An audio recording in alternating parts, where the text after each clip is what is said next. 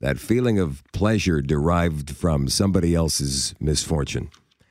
Oh, that's too bad. Sorry it didn't work out for you. But really, you're thinking, yes, yes. Is this normal?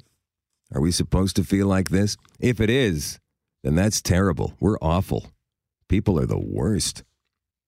It's called Schadenfreude, and it's apparently very, very common. Researchers from Princeton University did a study in which participants were connected to an electromyogram, which captures electrical activity when somebody smiles or experiences pleasure.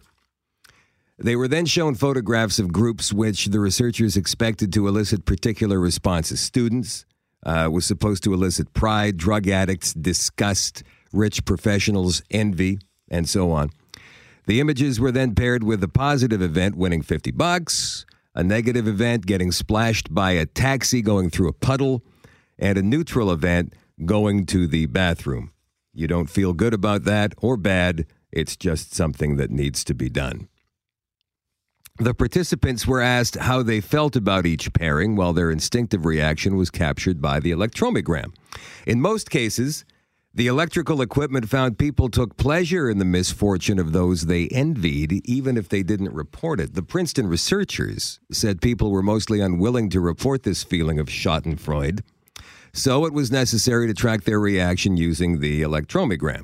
A further experiment found participants were more willing to give an elect to give an electric shock to someone they felt envious of, with researchers expressing surprise at how ready people were to say they would hurt somebody for the study. We've all experienced this feeling, right? Hey, did you get those tickets? No, I uh, I didn't. What happened? Thought you had a system. First thing, never brag about something you're going to do. Is it any surprise then, when we do accomplish what we set out to do, we feel this incredible amount of pride? I'm going to own a company one day that's worth $50 million. Dream on! That's what the dream stealers say. Or maybe, oh dear, do you think that's wise? It's a lot of pressure. Maybe you'd be happier with that low paying job working weekends twice a month. It'd be better for you in the long run. Just think about the kids. Think about the children. But then you actually accomplish your goal. Is there an expression for that? It happens more often than you think, right? Not always with $50 million companies. You could learn to play guitar, learn another language. Maybe you get that promotion at work or you lose 50 pounds, whatever. When you accomplish something, everybody tells you that you will absolutely never do.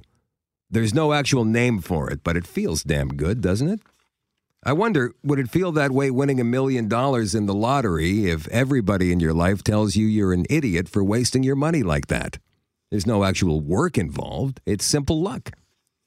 There's a great book out there. It's called, you guessed it, Succeeding When You're Supposed to Fail The Six Enduring Principles of High Achievement. It's by Rom Brafman, a psychologist who co authored another best selling book called Sway. And it tells you, You can do! I need to hear that again. You can do it! So pick it up. And no laughing at somebody else falling in a puddle or a snowbank or stepping in dog poo.